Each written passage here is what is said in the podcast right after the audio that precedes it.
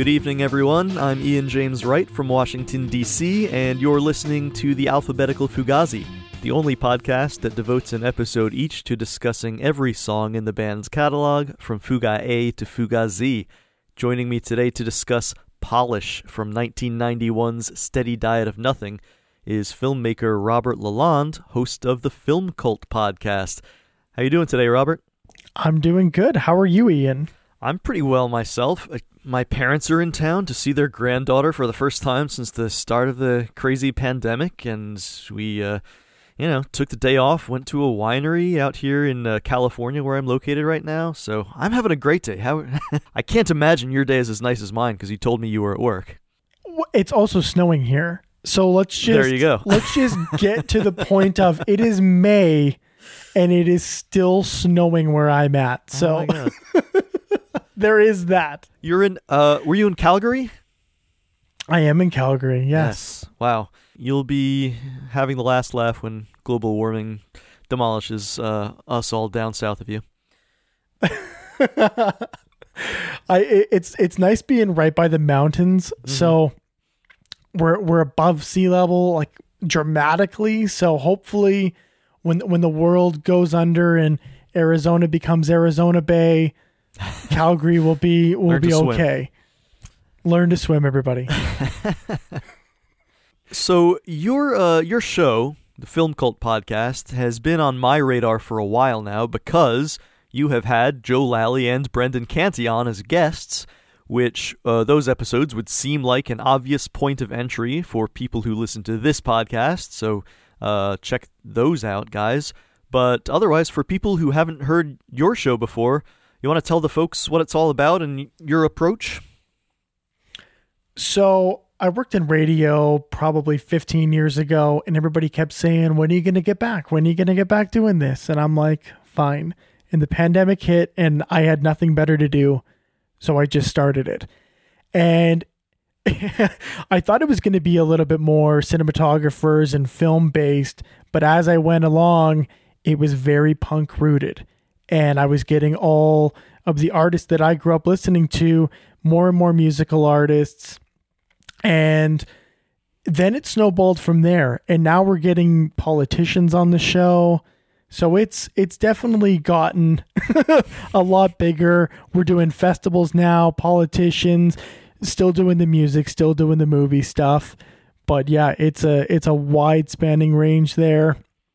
Um and yeah, hopefully Ian and Guy will come on the show at some point and we can close out having everybody from Fugazi on. But right now, I, I love having that amazing rhythm section on the show. Hell yes. And and, and I wanted those two to be the first uh, to, to get on the show from Fugazi because, as far as I'm concerned, the rhythm section is is why Fugazi I think has has lasted the test of time and why they are so revered to this day is because of that rhythm section.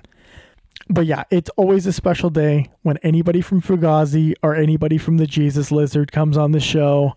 It's it, it's always cause for celebration. So it's not such a bad idea if what you want to do is talk to punk rock musicians to like have a podcast about a different topic because they're probably like, ah, I'm sick of talking about punk rock. Movie podcast? Yeah, I'll be on that, sure. Oh, so. and and Jello took advantage of that hardcore.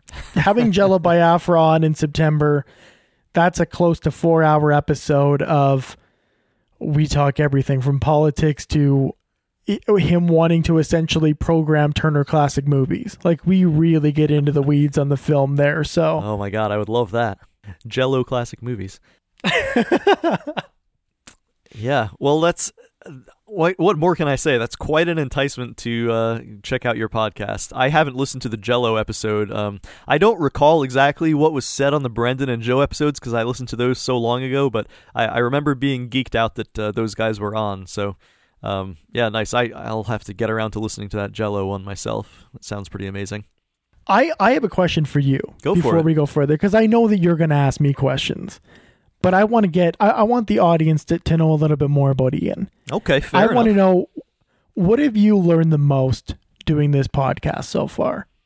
I think that, uh, and I may have said this on a recent episode, is I thought that the podcast was going to be about each Fugazi song, talking about each Fugazi song, and that being the the main point of it. And I think that is still the the hook and why people would ever start listening to the podcast. But I think that for me, uh, almost uh, what has eclipsed that is hearing um, everybody's own personal Fugazi story.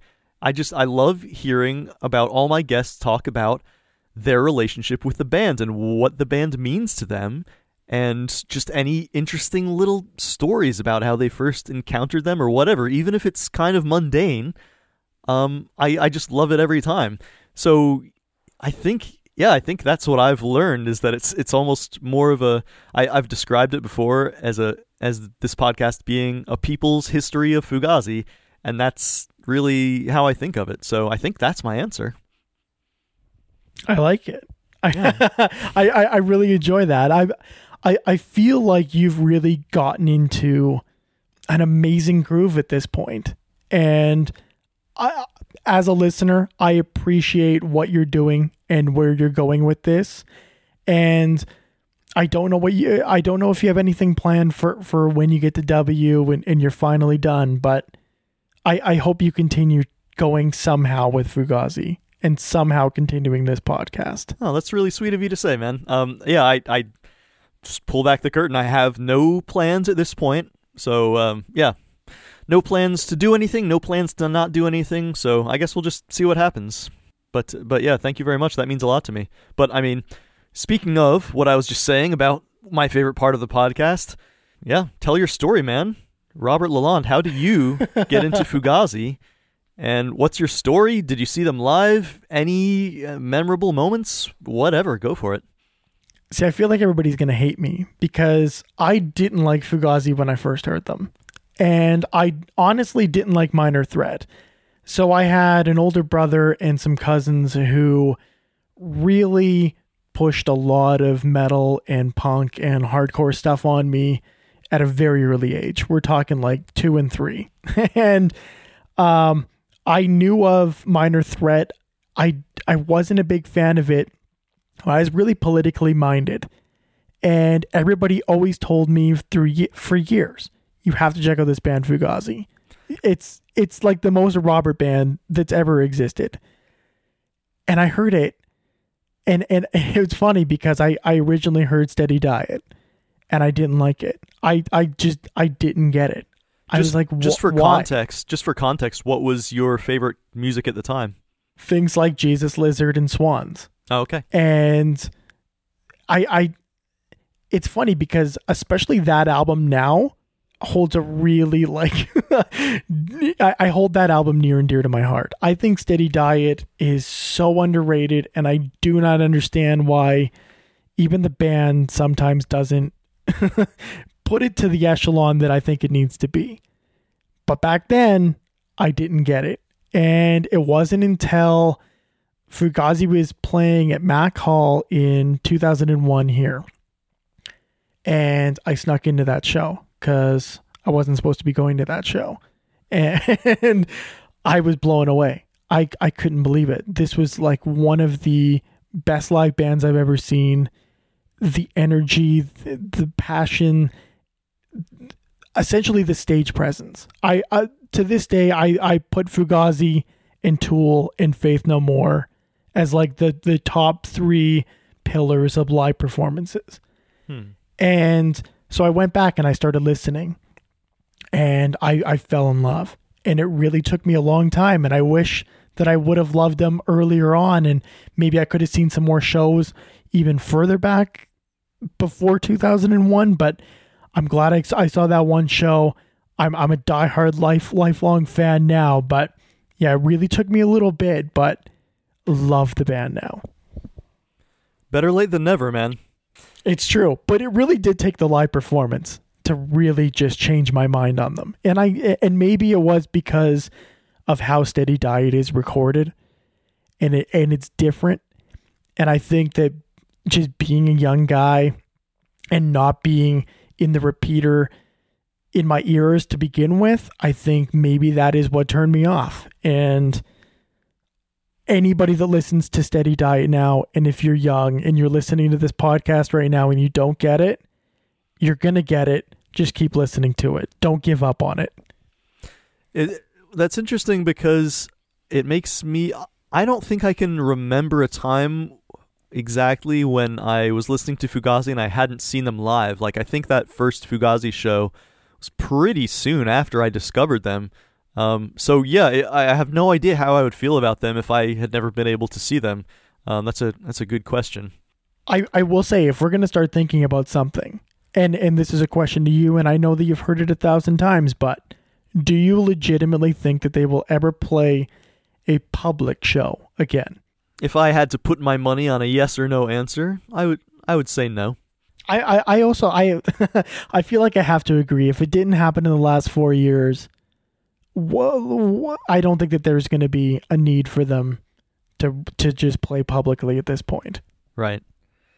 And and even if they did, I'm sure it would be great, but it wouldn't be the same thing. You know, 20 years on, uh, as as the sort of stage presence they could have had as as young people, and I don't think any of us should expect them to be able to do that kind of thing anymore. It, it was some crazy, wonderful, beautiful antics happening. But it is funny because as much as we did not have Fugazi for this time, we had you and you you you kind of brought Fugazi to the podcast world, which right now is like the live music world. That's where everybody's gathering. We, we, we can't go out there. It's starting to open up now, but when you started this, there was no going out to shows. And there was a need for political voices and a political movement and this kind of music again. And you brought Fugazi back to light. So, in a roundabout way, Fugazi did come back, and it is thanks to you. So, well, that is a lot to take credit for. I don't, I don't know if I can sign on with that, but but I very much appreciate that you feel that way. Uh, I I feel very loved right now, man. Thanks. but maybe some people didn't need podcasts as much as they used to because they weren't commuting. I feel like I listened to more this year. I uh, have you? Do you feel like you're listening to more or less now? Um, less because uh, just because I'm like a I'm a parent and doing a lot of parenting stuff when previously and I I didn't recognize it at the time, but previously I had so much free time and I was just listening to podcasts all the time. Um, so I don't know. I I'm a biased sample. well, I think I, I think we should talk about polish, and yeah. I want to start this off because why do you think this is such a divisive song. Like it, from the from not only the fans but the band. Like they played it six times, I believe. Yeah, that's Why? right. So yeah, let's establish the context here because that is true. That's the elephant in the room with this episode and this song, "Polish" from Steady Diet of Nothing. It is indeed uh, the least played album track in Fugazi history. Um, there is a recorded song they did that was played less that wasn't on an album. Any any Fugazi trivia buffs out there think they can answer? Pause the podcast. Think about it for 10 seconds. It's Hello Morning. Um, I think that was only played a couple of times live. But yeah, the polish was only played six times, at least in this in the uh, po- in the shows that are released currently on the Fugazi Live series, and um, yeah, basically Brendan sort of alluded to this uh, when he appeared on this podcast, and he was he was talking about how it was kind of just too simple or boring to play. Um, he was comparing it a little bit to the song Turkish Disco from the Instrument soundtrack and saying, yeah, like that didn't really become developed into its own song because it was a little too simple, a little too dumb, maybe. Possibly the band was just bored with it. Um, so yeah, he, he compared it to Polish there. Um, I have a couple of other sources on this. So there's a there's this website out there that sort of collects a little FAQ and and that says that this is a res- uh, basically a response that Guy sent uh, to fan mail. That's like somebody was asking him about songs they haven't played too much, and he sort of ran down the songs. And Guy said about Polish. Um, this is a song we may have played once or twice, but probably no more than that at this point, none of us have any idea how to play it, and none of us really like it much. So I think that it is fair to say that of all the songs we don't do, this one stands the least chance of resurrection. Um, so yeah, and I, I think in my memory I couldn't track down what I was thinking of, but I think somewhere I saw like an interview with Brendan where he's like talking about some of the songs and he, he makes some comment about most of their songs and he's like except for stupid polish. And um yeah so it's it's not a very loved song by the band and i've seen a lot of people online uh, have sort of a similarly low opinion of it. So yeah your question robert is why? I i think i don't want to jump the gun too much because maybe as we talk about the uh, music and lyrics, we can we can tease that out because I think our job on this podcast might be to like really just try to give an even-handed look about uh, at what works about this song, what doesn't work for us. Well, let's get into music then, because I think because I think if we're going to talk about the strong parts of this song, it's the actual musicality behind it, and I think when we get to lyrics, we'll talk about lyrics but I think that there is still some complexity behind the music in this song. And it's not something that you, listening to Steady Diet, decide to skip over, or at least I don't. Do, do you feel like this is a song that if it comes on, you're skipping it? No, I, I feel like a lot of people, I, I don't think that they're doing that. I I'm maybe a bad person to ask about this because I'm not a skipper in general. Like, I think there are very few songs on any album. If I put on an album, I'm probably just listening to the whole thing, um, especially when it comes to Fugazi. I don't think I'm skipping any Fugazi songs.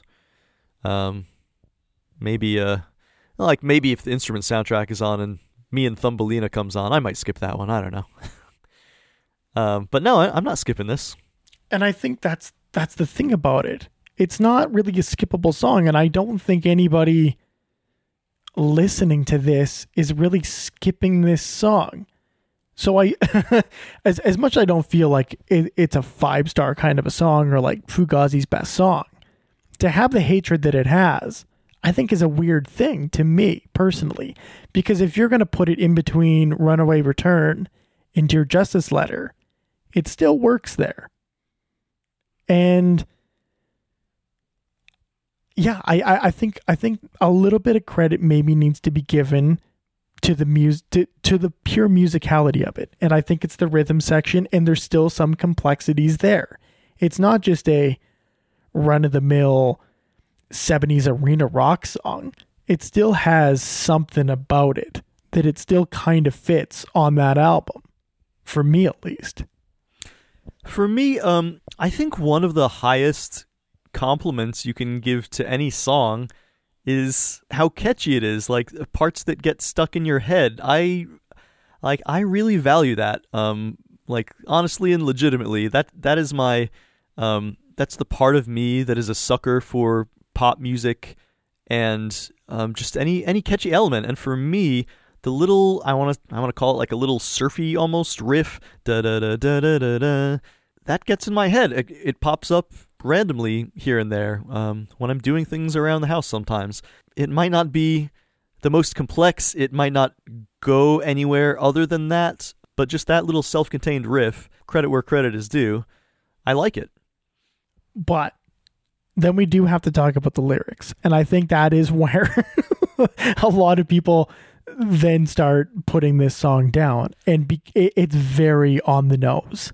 It's, and it's funny, like, I run a Film Cult Podcast. I'm very much in like talking to TV and entertainment personalities.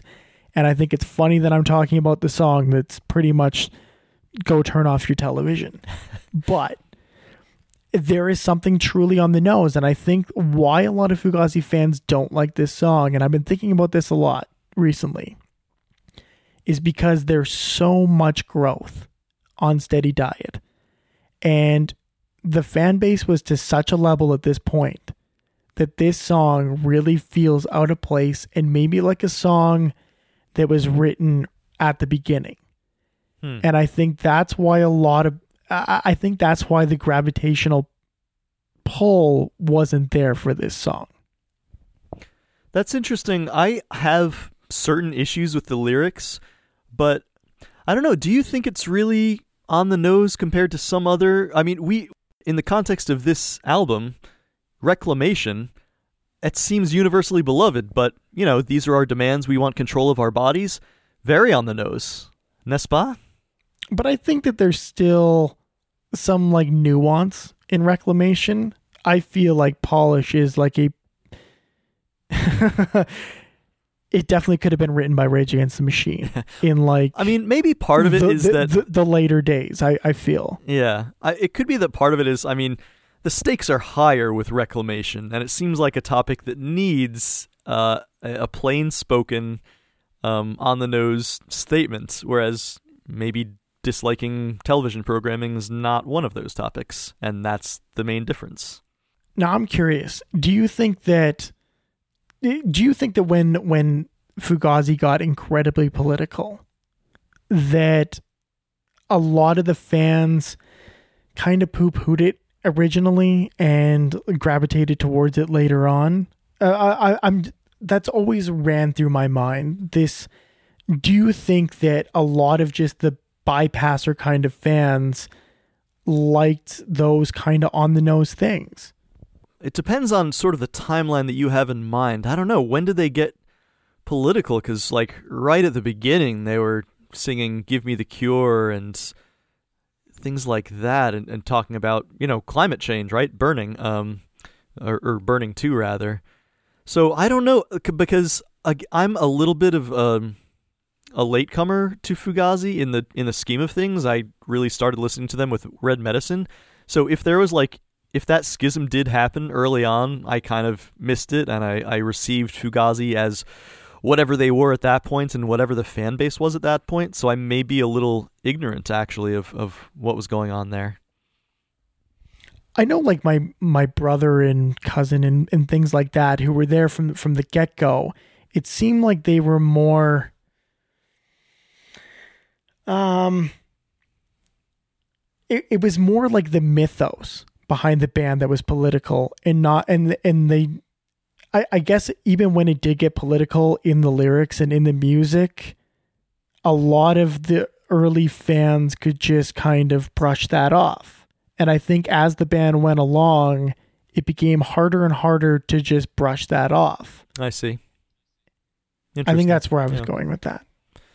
Yeah, I, I could see that. I mean, like, well, let, let's see where it goes with these guys. Hmm, they're still political, huh?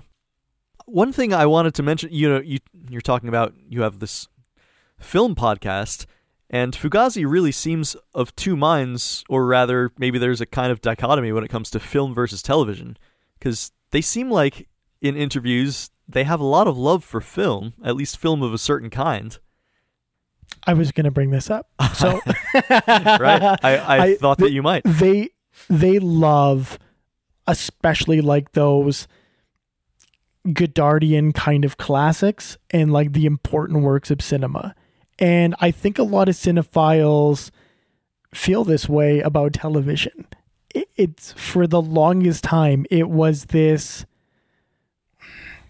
like Kraft Dinner, I guess, kind of medium. It was this watered down cinema and it was for the masses and it really had no artistic value to a lot of cinephiles.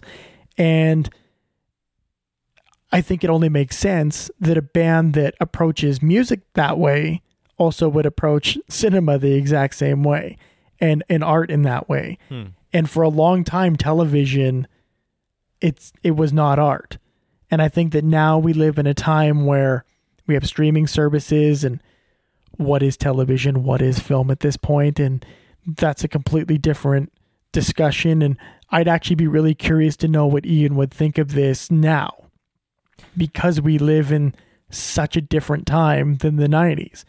If he would feel things like Nicolas Winding Refn's Too Old to Die Young is still this television cancer on society, or if he would honestly see the cinematic merits behind this weird, crazy, eight hour miniseries, or even something like Twin Peaks The Return. Hmm.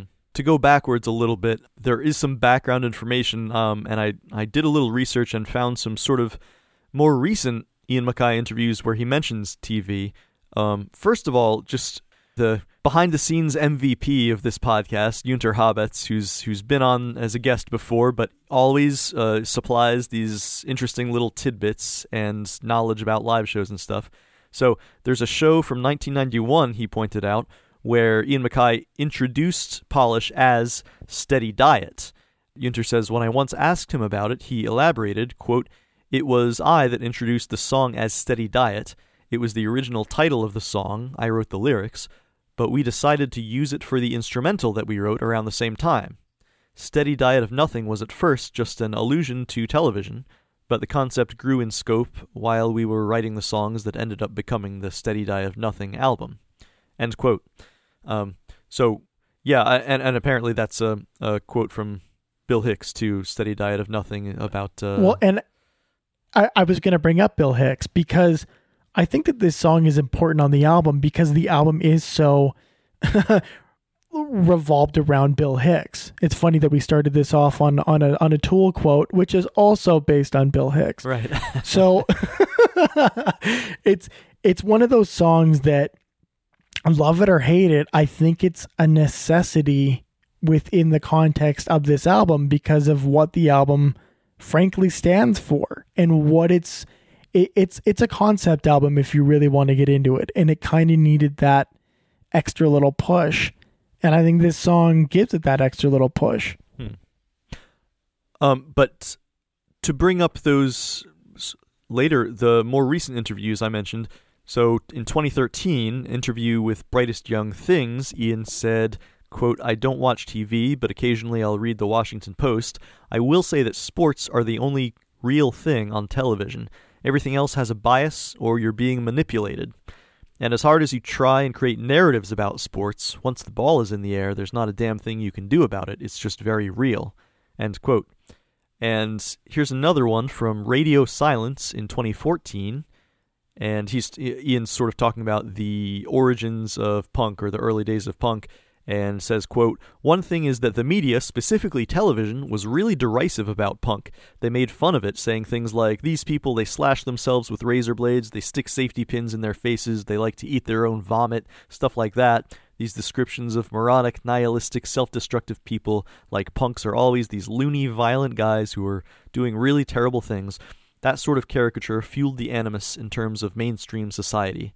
End quote so those are a couple of, I think, sort of illuminating, um, illuminating quotes in in terms of sort of how he currently still feels, and also what what initially spurred this um, this dislike that he has. I mean, another famous example that I can think of is he said in interviews that um, really the the music video for "Smells Like Teen Spirit" by Nirvana was it sort of kicked off the stage diving thing. Like that didn't really happen much before that music video came out, and all of a sudden at punk shows, people are jumping off the stage and hurting people, um, which of course in turn led to Fugazi's famous like "don't do that shit" um, stance and lecturing people who were acting dangerously at shows.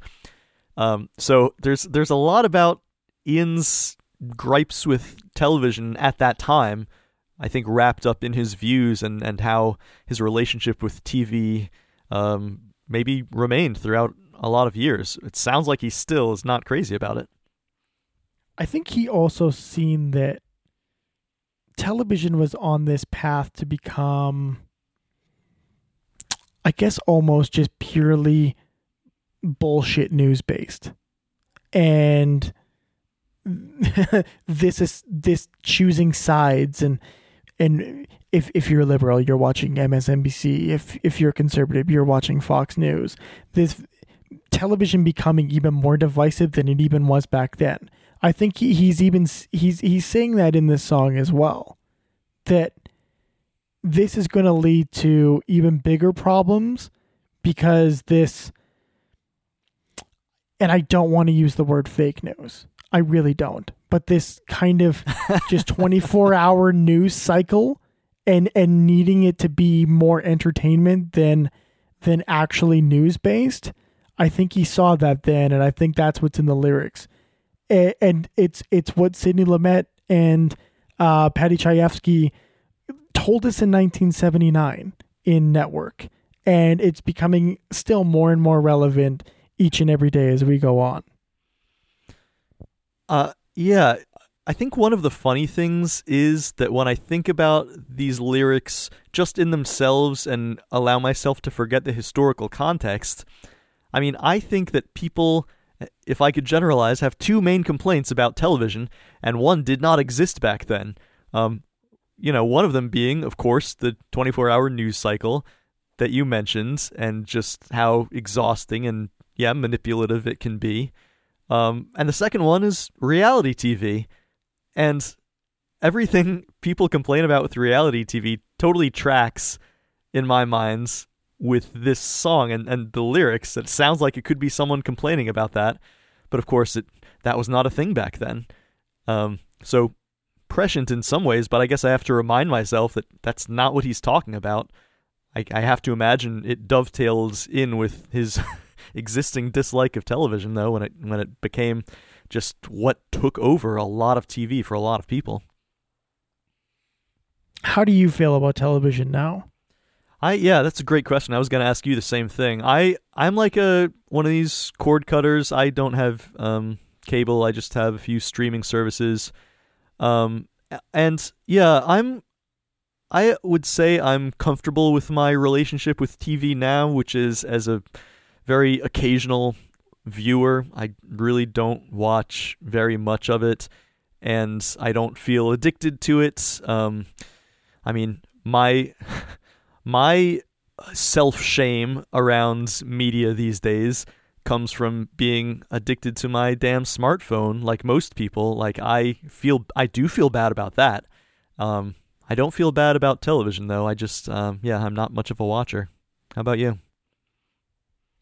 uh, I I try to keep up on things, but I really, as a cinephile, I don't enjoy television. Um, but what I do enjoy is, I guess, what we're leading into with the streaming services and allowing filmmakers to just express their vision.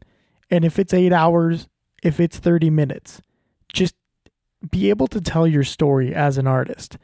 And I hope, and I I guess I'm hopeful right now, and I really want streaming to I guess improve what film has already laid out and I guess completely erase everything that that television has has has become.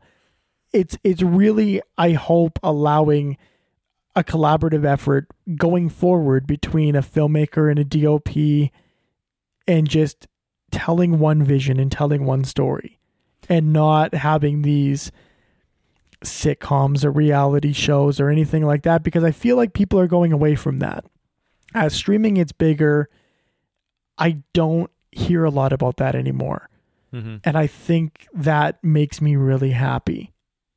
I really get the impression just from watching, you know, your Breaking Bads and and things of that ilk that there's it it just feels like there's less of suits telling the creative people what has to be done. And I have no idea to what extent that is true. And of, of course, there still are dumb sitcoms where I'm sure, just like it, they're focus grouped to death. Um, but yeah, it just subjectively, it does seem to me like there are creative people being allowed to be creative more than there were before. But then we also have an entire year of everybody sitting at home and for the majority of the time, everybody bitches that they didn't see this year's Oscar nominees. and you literally now had an opportunity to watch some actually really good films this year uh, that had real stories to them. And then people still complained that they saw none of these Oscar nominees. So I feel like as the accessibility gets out there, I hope that people realize what is quality and we get away from quantity everywhere. If it's terrestrial television to cable television to a streaming service, I think the whole qual- quantity thing needs to go away We need to get back to quality.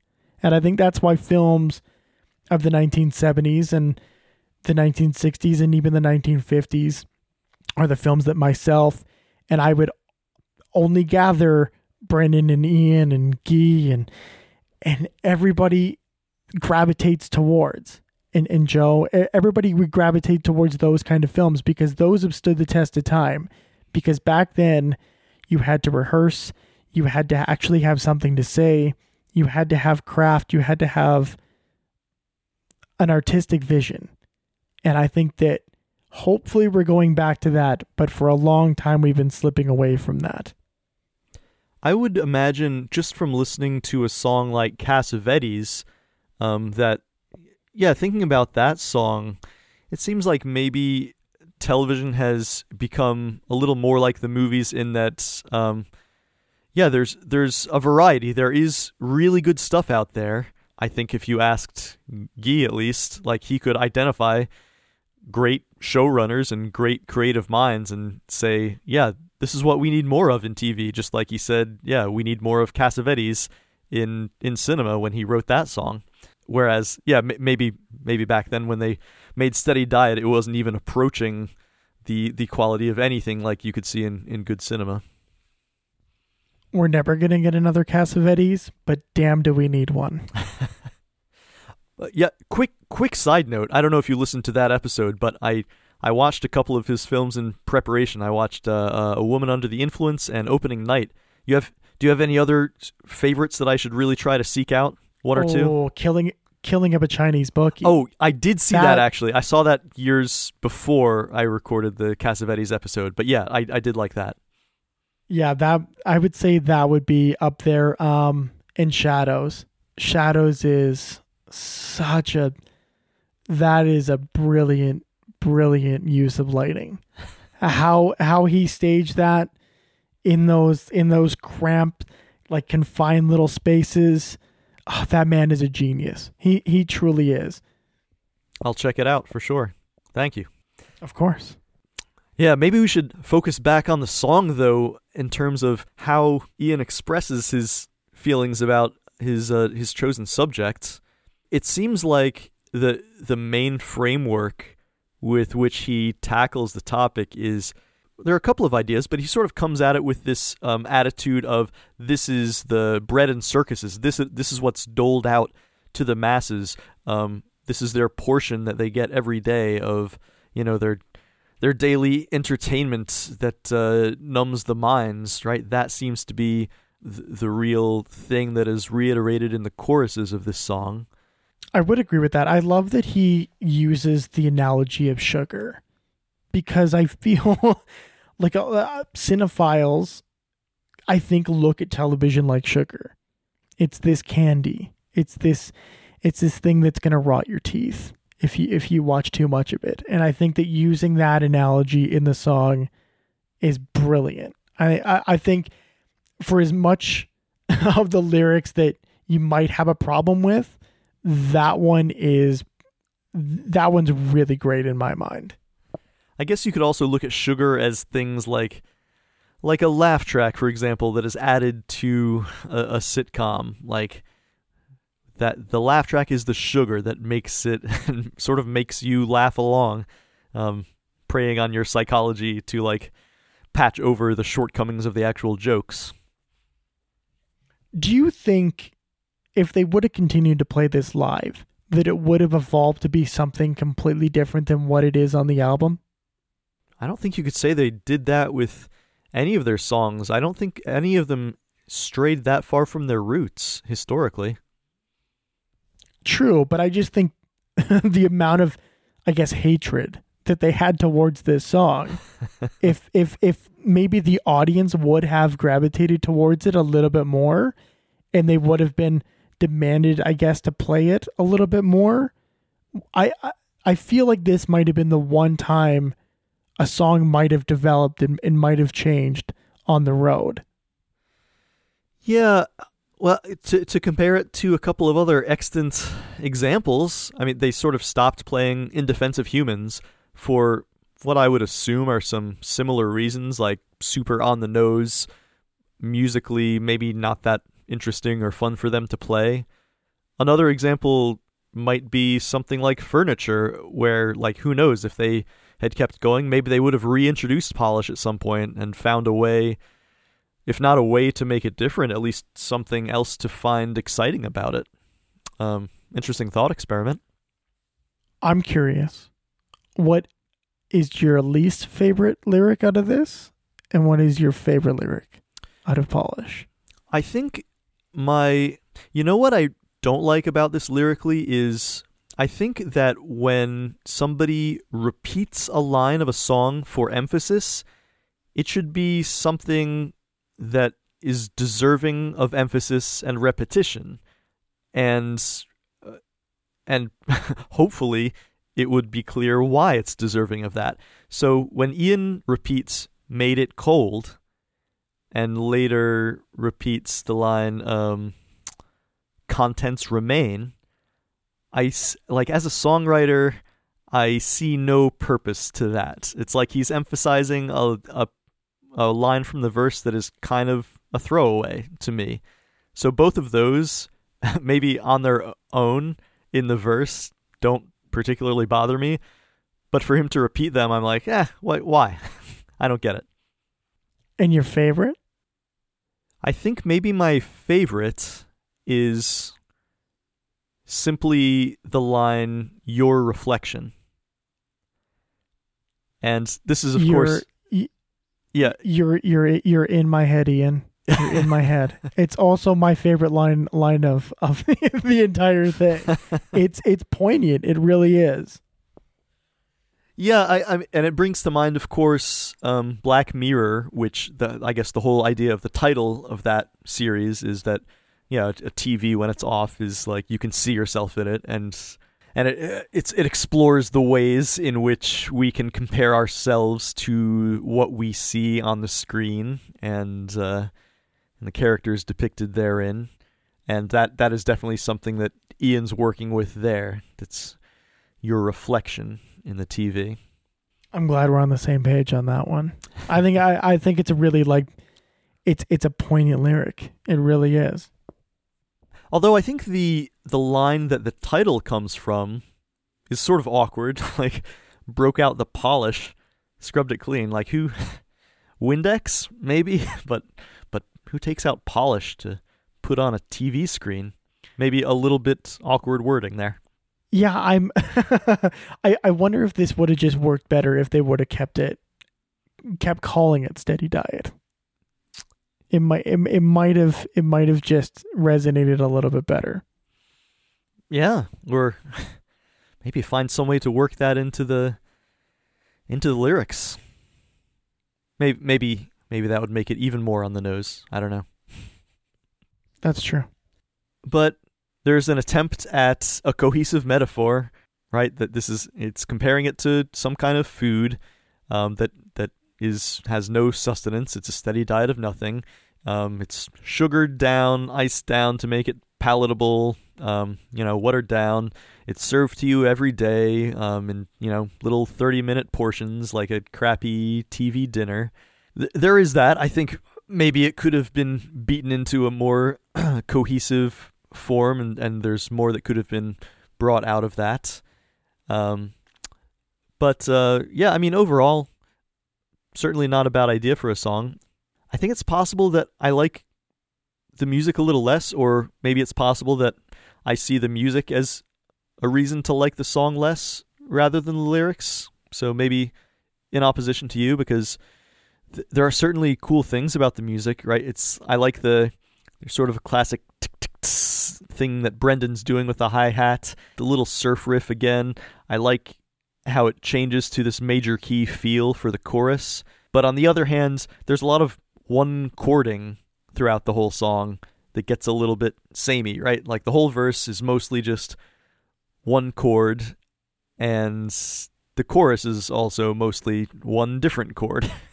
I think the bass follows that. Like I, I feel like a lot of Fugazi songs that underwhelm me musically, it a lot of it comes back to the bass where Joe doesn't get a lot to do. He's sort of playing that one chord the whole verse, and when it comes to the chorus, there's something else going on, but it's a bit of a muddle. It's not a very distinct bass part. There's something happening, um, but it's it's not allowed to to stand out.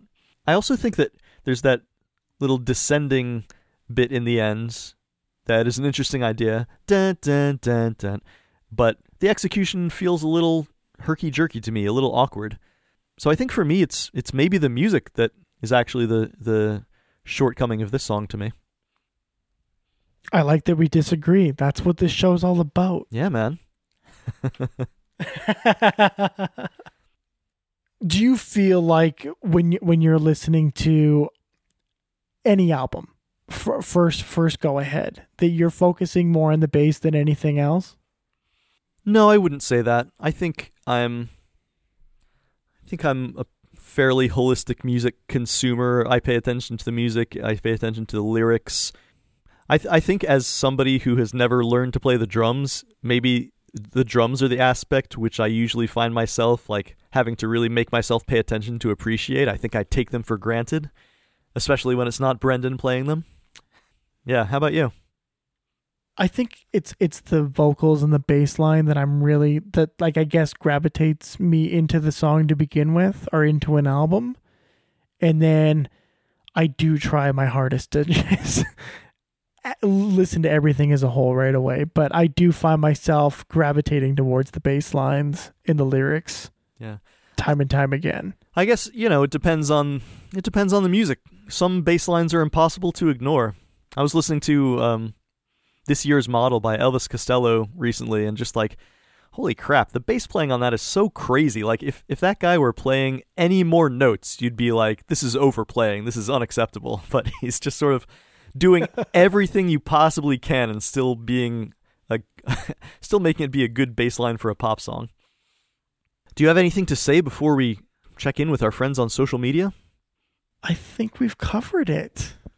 Let's well, let's see because there is maybe not arguments breaking out on the uh, alphabetical Fugazi Facebook page, but some people like this, some don't like it that much. Beniamino Gili says, uh, "I'd say it's somewhere in my 10 least favorite songs, nothing really remarkable or memorable. Uh, sorry, just my opinion. I wonder if that's least favorite songs of all time or just least favorite Fugazi songs. I took it as least favorite Fugazi songs. How could you possibly I, say this is in your t- 10 least favorite songs of all time? I don't know. I was going to say that's that's like some heavy statement if if that if that's where they're going with that one. No, no. I I would I would doubt it. Um James Vidito says, I know this song gets a lot of flack and the band rarely performed it live. They said it was a momentum killer, but I've always liked it. The start stops and the truncated vocals made it cold or scrubbed it clean hit so hard. See, that's exactly the part that I'm not crazy about, James. I'm glad. See, we we disagree too. Thank you for bringing another um another perspective to that. Um, he goes on to say the song has an almost metal sound akin to Helmet or Quicksand. It's a diatribe against television and consumerism and how people just want gloss and filler and not substance. The chorus has a great sing song quality Ian likes to employ. Um, yeah. So the um, he's, he's I, I love that he mentioned that it was that it was a little bit metal influenced because I honestly didn't pick up on that until right now. And now thinking back to the song, yeah, it's it's there. It's very quicksandy helmet. I'm I I feel like I maybe appreciate the song a little bit more. I think my rating is going to change a little bit now. I I did have a quick listen to Helmet before recording this because I wasn't previously really familiar with them. I see the similarity because they're also at least the the songs I listen to, they were sort of doing that same one chord thing. Like the I guess the the thing is that just the rhythm they choose to emphasize that one chord with is sort of what makes the groove of it. Um, so I, I can see what there is to appreciate in that, and it is sort of interesting in this. I guess the chord is played on the two of every bar and the four and I want to say, dun, dun. Yeah. So yeah, so that part at least is well, interesting I, to me.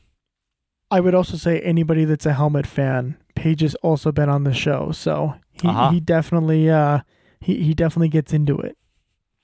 Jared Coffin says, I like it a lot. The chorus sticks out for me. I find it resembling Fugazi's ethics towards record labels and MTV and Possibly the idea of copyrights of watered down manufactured music bought and sold to unsuspecting teenagers. Sure. Addison Pollock says, I've never understood the band's dislike for this one. It's definitely far from a top track, but decent, especially the drumming. The song has a more macho feel overall, which is not typical Fugazi. Hmm. Yeah, I guess I guess that is a way to characterize this that sort of like helmet tool kind of feel. It it does feel more macho than a typical Fugazi song, I agree.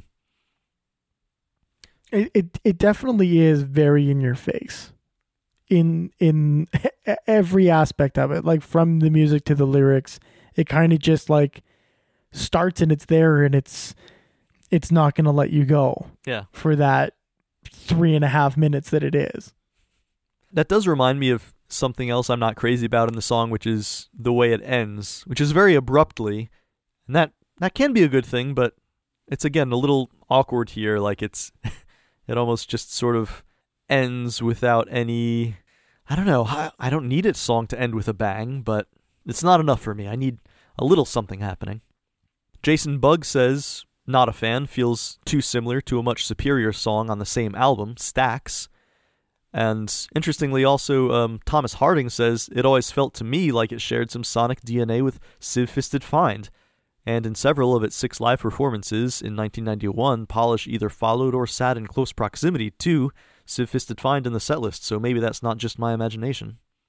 Junter Hobbits, the aforementioned, says this one is most definitely a personal favorite. I absolutely love it, from the thunderous pounding opening sequence that immediately grabs the attention to the more melodic chorus and brutal breakdown, which provides Ian with ample opportunity to roar and drive it home. Andrew Crippen also says it's unfairly maligned. It has an unrelenting groove that reminds me of the band Helmet. Again, a straightforward tune compared to the opener exit only, but one that my 14 year old brain could more easily process. I analyzed these lyrics to death at that age. Um, so you can see the, uh, and then we bring it back um, with R.W. Swanson. He brings it back and says, much like the album Sonics, this song for me is one of their duds. Um, while the critique of television culture and the public relationship with it has its merits, it's also flawed by some misaligned word choices and lyrics. It illustrates the cyclical union of TV programs, programming the viewers by answering their prayers, informing their fashion and belongings, etc. That's well and good, but what the fuck does update the cleanser but to never mind the stain mean, really? And doesn't he mean convex when referring to a television screen, not concave? I'm sure MacKaye can explain himself out of that word choice, but something tells me it's just a lazy way to get to the aptly word behave. Um, so, there you go, a, a real spectrum of opinions. And I'm sure you can tell what my next question is going to be, which is about ratings. Do you like me? Do you like me? Do you like me? So I'm going to ask you, Robert Lalonde, um, given all that, absorbing all that information, meditating on it, uh, if you had to rate Polish in a scale of 1 to 5 stars, but only in the context of the Fugazi catalog, what do you think about it? Can I just say first, Ian, we made it. We made it through maybe the hardest song that you're gonna have to do. I appreciate Every- you, man. everything else, everything else is now a cakewalk. everything before was was a cakewalk. This, you, we made it. So I, I'm I'm just as I, I'm just as happy with you as I am with myself. I was gonna give this in the high twos, and honestly, now hearing the helmet references and the quicksand stuff, I I'm I'm gonna up my rating, and I'm gonna go three point two six seven. Three. That's what I'm going with. seven. It's like right next door to Pi. Shares a zip code at least. That's true. before I give my rating, one thing I forgot to say that I did mean to say, just because I remember it as my personal um, first thought about this song ever, was when I got this album back in high school. I looked at the track listing. I was like, Polish? That's a weird name for a Fugazi song. I wonder what in the hell a song called Polish is going to be about. I felt the exact same way, Ian. You- and it, it's funny because, like, on the back of of the album art, it it's the capital P. So you, I think anybody picking this up is going to think that it's Polish. Well, like, 99.9% of the time you're going to think that it's Polish. You know that the most pointless um, waste of time survey you could ever do, but one that I kind of want to do is just go around, show a hundred random people the back of Steady Diet of Nothing, and ask them to read the track list, and just make a tally of how many people say Polish and how many people say Polish. This seems like the most like niche uh Jimmy Kimmel like skit of all time. Like, Listen, you asked me what plans I had when I got to the W's and I was finished I with the songs. this. It's this is it. I'm gonna just go around and do man on the street style interviews where I see what people's first impressions are about the track list of Fugazi albums and how they pronounce shit. oh this please just play random like 12 year olds just like latin roots and just see what their idea is and and and how they feel about it. I, I i love this idea. Please do it Now I'm excited. I have a reason to live when this is all over. I was I was considering lapsing into alcoholism or, or something terrible like that, knocking over liquor stores, but um, can i just say i i loved your your blotto beatles because i was not expecting you to be uh to be a scotch guy so that was that was cool What, what if you had to guess before you heard that? What would you say? What was what was my tipple of choice? ooh i was gonna say bourbon Interesting. I was 100% if if I had to come up with something for you, it would have been like a nice rich American bourbon, like with probably some like maple notes to it.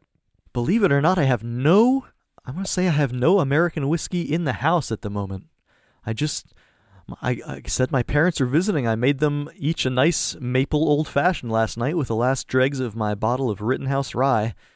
At least you uh, at least you're buying good rye. I fear we're off track, and uh, I'm not trying to weasel out of giving a rating to this. but uh, I think, as as much as I like being a contrarian, sometimes I I don't feel I can really go against um, the the common sentiment about this being one of their lesser songs.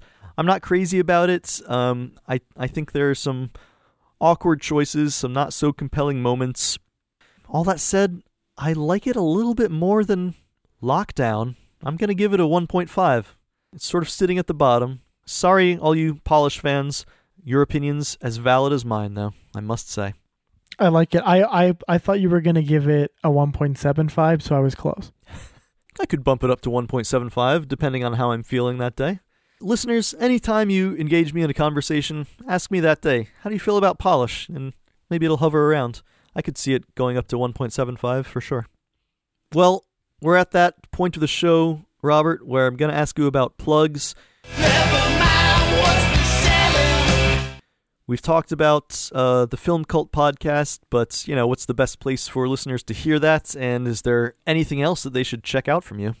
It's on Instagram at Film Cult Pod. There's 80 episodes now. It's everywhere that you listen to podcasts. If you're listening to this, it's also there. Uh, Apple Podcast, Spotify, everywhere. Uh, check it out. If you uh, are in the industry and want to be on the show, let me know. And uh, I don't think I have any more plugs past that. So I'm just I was I'm I'm honored to be on your show. I think what you're doing is amazing and all the all of the episodes up till now have been amazing. This is going to be terrible to a lot of people because it is because it is Polish.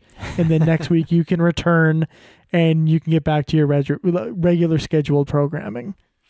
Well, thanks so much for being on. I, and I must say, I think you can tell, the listeners can tell that you're a good podcaster.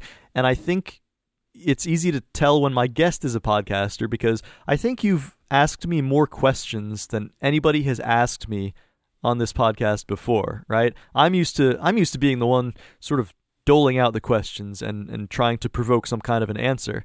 And uh, and you've really brought out some some thoughts from me that I had not considered.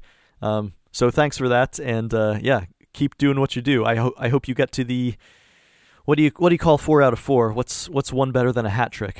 Um, yeah, whatever it is, I, I whatever it is, I hope you get there with Fugazi. I mean, you live in Canada. There must be some term for that, right? I I feel bad that now I don't know.